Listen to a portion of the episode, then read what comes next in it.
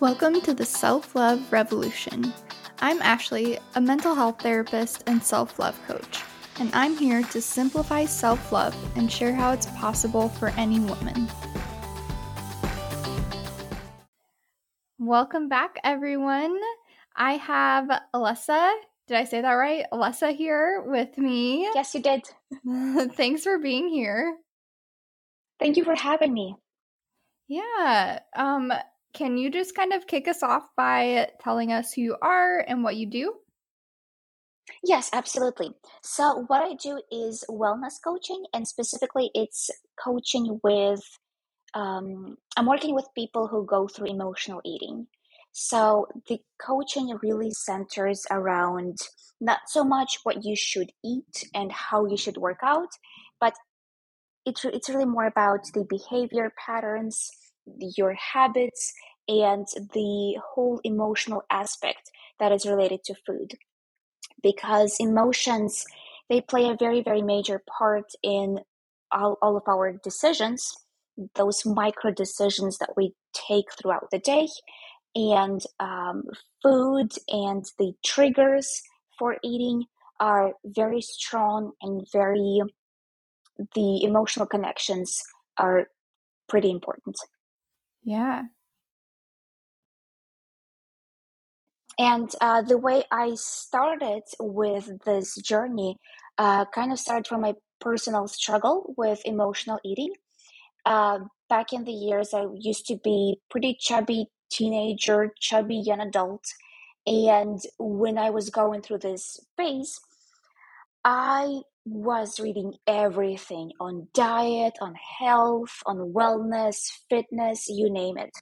And at one point, I came to realization that it really doesn't matter how much information I'm consuming about what to do if I'm not addressing the root cause of my behavior. When it comes to emotional eating, because there are different reasons why people gain weight. But if it has to do with specifically emotional eating, the interesting portion is that food is almost never the problem. It's yeah. always what's behind the impulse to go and get food, what creates this trigger. And if I realize that if I do not address that, that aspect of who I am, who I was at the time, I will never get anywhere. And so my next step I started educating myself on those things. Uh, then I have done some research where I actually interviewed people who have lost a substantial amount of weight. I'm talking 60 to 126 pounds. And not only did they lose it, but they also they were also able to retain it. So I kind of put together a body of work interviewing these people and kind of looking for this secret recipe of how exactly they were able to create such a massive change. Because if you have been struggling with emotional eating for a long time, like it or not, it is kind of part of who you are at this moment. It doesn't mean that it's going to be who you are for the rest of time, but it is part of your identity.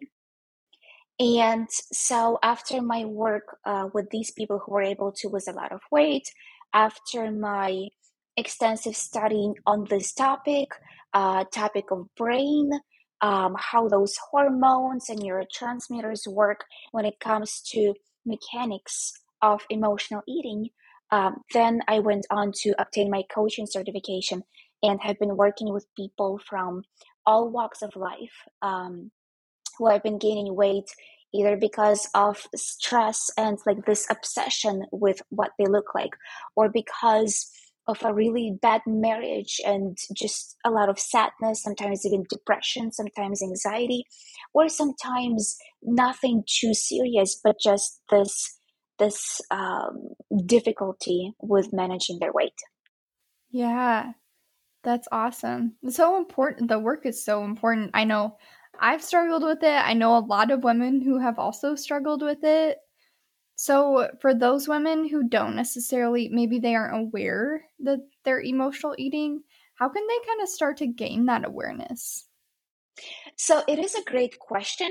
And I want to clarify a very specific part. Emotional eating became a very, I would say, an overused term in many ways. Because sometimes people consider themselves emotional eaters if they eat out of boredom. But that's not true.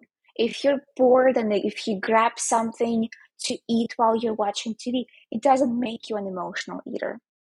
What makes you an emotional eater is when food becomes the dominant way or the, the biggest way for you to address your emotional discomfort.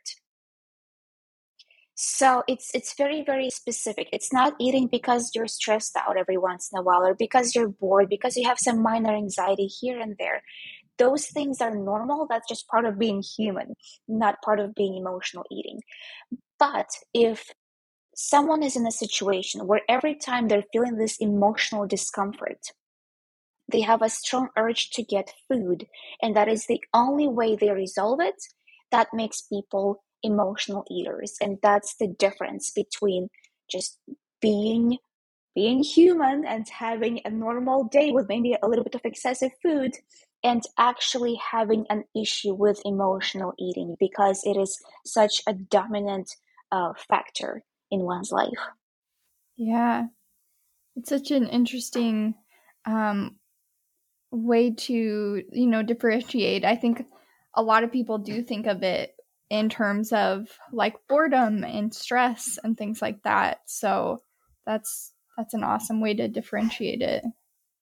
Yeah, and of course boredom and stress are part of it, but they alone do not mean that somebody is an emotional eater. So there have to be those additional components. And um, as you asked me how to better develop this awareness, it really comes down to notice what is it that leads you to have food? Is it just boredom or is it like an emergency situation where you are so stressed out and you go to the fridge right away without thinking, without even noticing that you do it until after you have done it? How how do you think that um obviously we talk a lot about self love. the podcast is about self love. So, how do you think that self love mm-hmm. relates to emotional eating? Oh my goodness. It is an amazing question. And I would say it is a very, very big part of it. So, to answer this question, I'm actually going to go back to what I said earlier when I said that struggles with emotional eating almost always have nothing to do with food. There is always an underlying cause. And that cause is attached to our identity. It can be an insecurity. It can be a certain belief that we took upon and made it ours. Um, for example, I was working with a client who who had a very bad marriage and as we were discussing the root cause for her emotional eating, she realized that she gained all this weight as a way of protecting herself. So it's like her body was just storing everything because it's in a fight or flight response and it was protecting itself. And how is it related to self love? Well, because as part of this protection, the big factors were lack of worthiness, lack of feeling valued, just thinking this is all I deserve, this is all I got. Um, another example, another client gained weight after she developed a belief that nothing should come easy, and if there is no struggle behind something, then it's not worth it. So she gained so much weight that she was spending her days in pain from arthritis and difficulty breathing and a lot of those things that kind of come with obesity. And at one point, she realized that she has this belief. It's like she is asking to feel pain so that she feels worthy of whatever she is accomplishing. And she was actually accomplishing a lot. She's an insanely capable individual, one of the most inspiring people I have ever worked with. Uh, intelligent doctor, PhD. Um, so just amazing, amazing human being. But there was this thought, this belief she adapted at some point of success is worth nothing unless she had to overcome tremendous struggles. So, the aspect of self love, one way to look at it is to ask yourself a couple of questions. How do you perceive yourself? And how do you connect with yourself? And it's really small things. When you wake up and go to the bathroom mirror first thing in the morning, what is it that you see? What is it that you notice? And what is your internal self talk as you're looking at yourself in the mirror? If you make a mistake, and we're all human, so mistakes is part of our existence. But how do you treat yourself when you make that mistake? How critical are you on a scale of 1 to 10, 10 being the most? Because all of this, this internal talk is exactly what leads into the next decision you're going to make. And if it's something that stresses you out, your brain will look for ways to relieve that stress. And then if the only way brain knows to relieve that stress is food, in other ways, this instant search of dopamine, because food is the quickest way for our brain to get pleasure. Literally. Takes one bite, pleasure. So it, it is a very, very, very big aspect.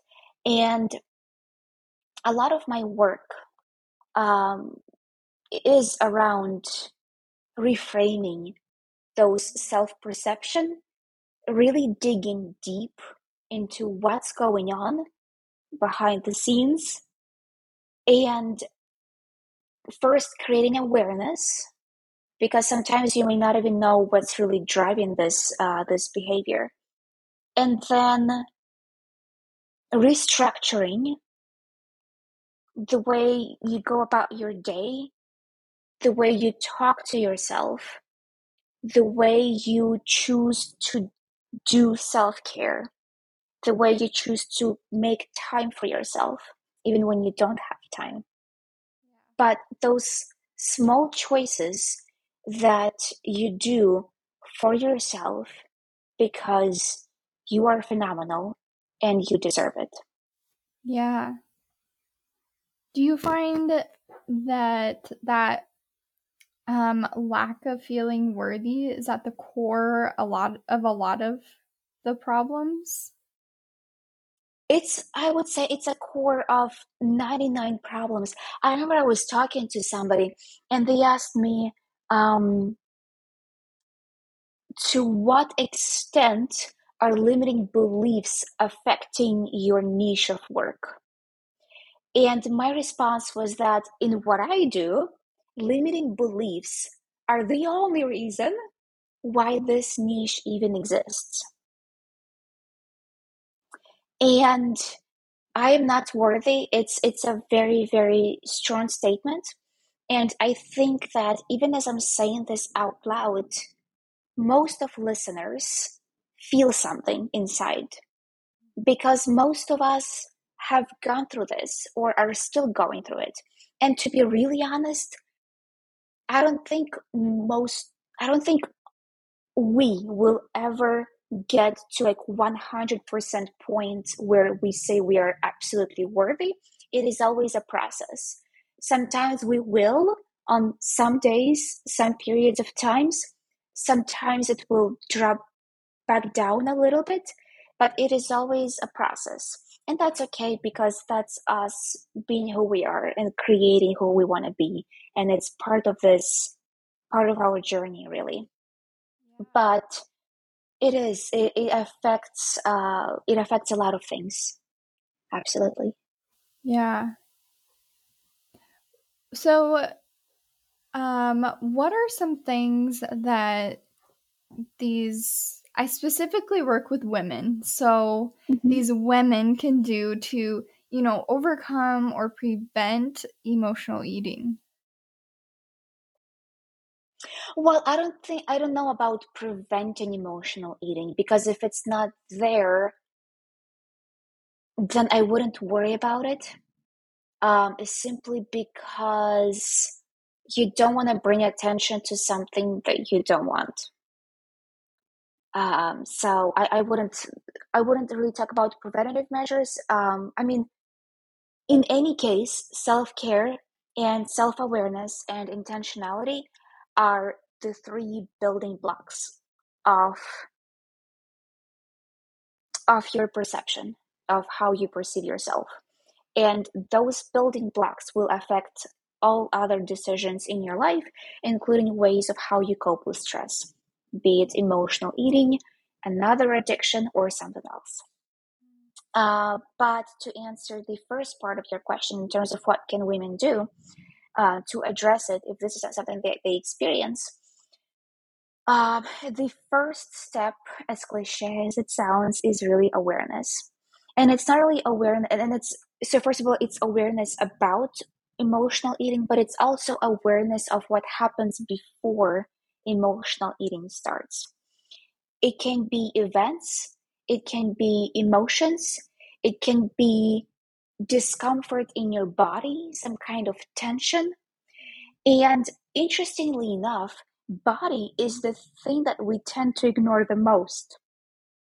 I have worked with women where I would ask them, okay, what do you feel in your body where this when this is happening? And a lot of them don't even know they're like, oh, my body. I never thought of it that way. And when we are stuck in um, some mental labyrinth, as I call it, sometimes when there's a lot of stress, a lot of anxiety, and you need to relieve that stress, one of the most helpful things is to really drop into your body, to just sit with yourself non judgmentally as a neutral observer and notice what's going on. How do you breathe? How do you feel? Your muscles, where is tension? Is there pain? Is there discomfort? Is it on the other end of the spectrum? Is it something good that you're currently experiencing? What is going on physically? So it's important to create awareness on multiple levels thoughts, emotions, physicality. Um, the second portion and I can probably share this um, just as an example of what can be done. So let's say there is a habit loop. Let's say action. So action A happens. For example, somebody gets stressed out, and then action B follows. They go to the fridge. So let's call it a habit loop, and then another stress, and then another trip to the fridge, and on and on and on. So it's it's like a cycle that keeps on going. So, one way to break this loop and from A to B to create a point C is to kind of intervene into that cycle. And what do I mean by that? Point A happened, stress occurred. Point B happened, you went to the fridge as soon as you are done with your trip to the fridge, and by the way, you went there, you did not stop yourself from going there because it's part of this habit loop. But as soon as you're done, immediately after you're done, while those neurons that are part of this habit loop are still firing and still triggering, you add another action that is positive. It has to be very simple and it has to be very positive. For example, get a glass of water or do a quick walk to the mailbox if you're home or something. So, simple, feasible, something that will be possible to do under any circumstances. So, you have a trigger, you have a negative habit, and now you added a positive habit to it. what this does, this intervention into this cycle of, of the, this loop, what it does is that it confuses your brain a little bit. Because now instead of giving your brain what it expects, the relief that it's used to, there's a new factor, a weight. And that's how the brain, that's how reprogramming starts happening little by little. When a pattern is intercepted and your brain is faced with new facts, with new information. And again, it's not going to be an overnight change, just like emotional eating did not happen overnight. But it is a very good first step for the brain to start rewiring itself. And maybe next, maybe in three weeks after doing this, you will go straight to get a glass of water and you will skip the fridge altogether because yeah. it will be part of that pattern. Does that make sense? So I just want to kind of clarify the does the the water come before the fridge or after the fridge? Immediately after. Okay. So you don't stop yourself from going to the fridge. You execute this habit, mm-hmm. but immediately as you like put the spoon in your mouth or whatever you were going for. So while those neurons are still triggering this action, then you go for water. Okay. So it's A, B, C. Yeah. That definitely makes sense. That's so interesting. It's yeah. crazy how we can kind of rewire the brain. I mean, it's the only thing that gives us hope, right? Yeah. Otherwise, we would not be able to change. Um, another way to look at this loop because I understand that I'm trying to express things verbally and not visually where I can actually draw it out. But imagine if you're listening to somebody playing piano and they hit this very, very ugly note. Imagine if after hitting this note, they hit another note right after, which mitigates the first note and makes the sound a lot more pleasant. Oh, yeah. That's another way to explain for uh, maybe auditory audience. Yeah. Do you find that um, with this cycle, do your clients experience a lot of guilt with it? Of course, uh, guilt, shame. And usually, guilt and shame are part of this uh, cycle for for years, sometimes for decades. Um, there is a lot of shame about what they're doing, how they're coping with their stress. Um, sometimes they know what they're doing, why they're doing it, but it's not enough to actually create a change. And there is a lot of shame, a lot of shame for themselves, a lot of shame for in front of their family members.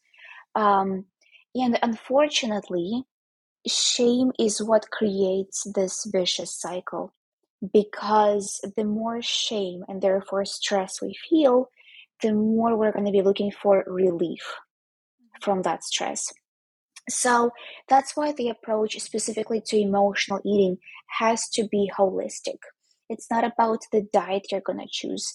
It's not about the root cause you're going to write down and journal on it every day. Will these things help? Absolutely. But the diet should be one of the last aspects to address. The first aspect aspects to address is how you are being with yourself.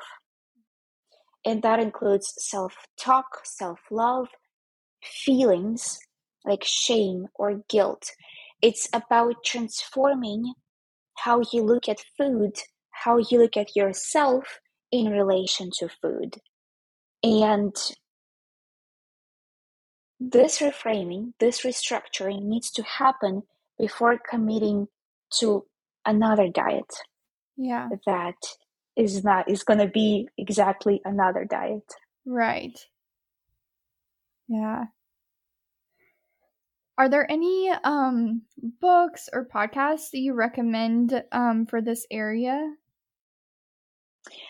Um yes, so for the book, um I would recommend the book of Dr. Nicole LePera. Uh, you might be familiar with her. She goes by the nickname Holistic Psychologist.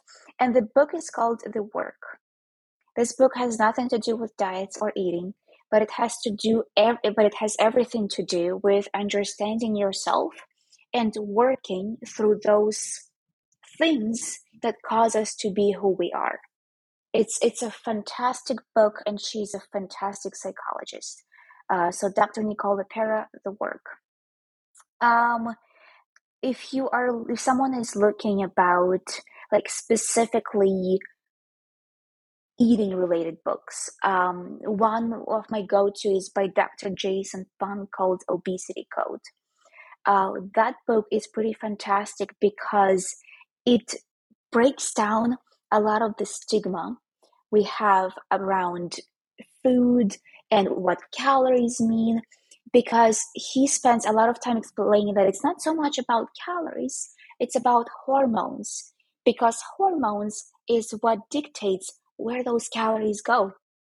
So regardless of how somebody adjusts their calories if they don't address hormones read stress it's all gonna go to storage if they're consuming very very little calories. So that's a really good book uh, to kind of break this old stigma of what causes people to be overweight.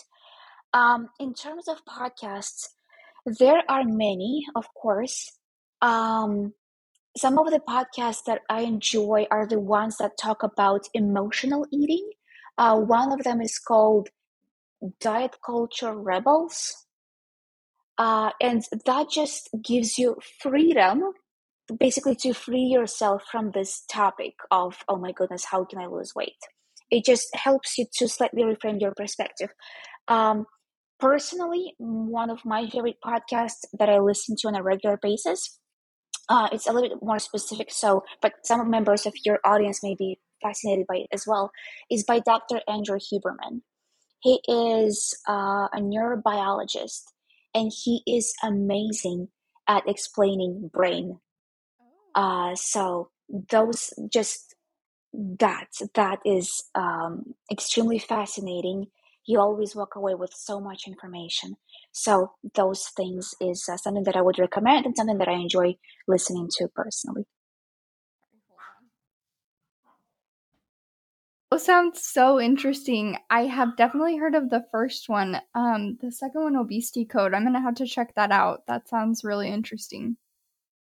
Yeah, it's he's, really good with just breaking it down. And most when it comes to anything to do with food, anything to do with diets, it's very important to break the stigma of how a lot of people look at it: calories in, calories out. Yeah, because there's a lot more to it we as human beings are a lot more complex than that. And that is an amazing uh, first step written by a doctor um, to educate yourself on what's actually happening. Yeah. Yeah.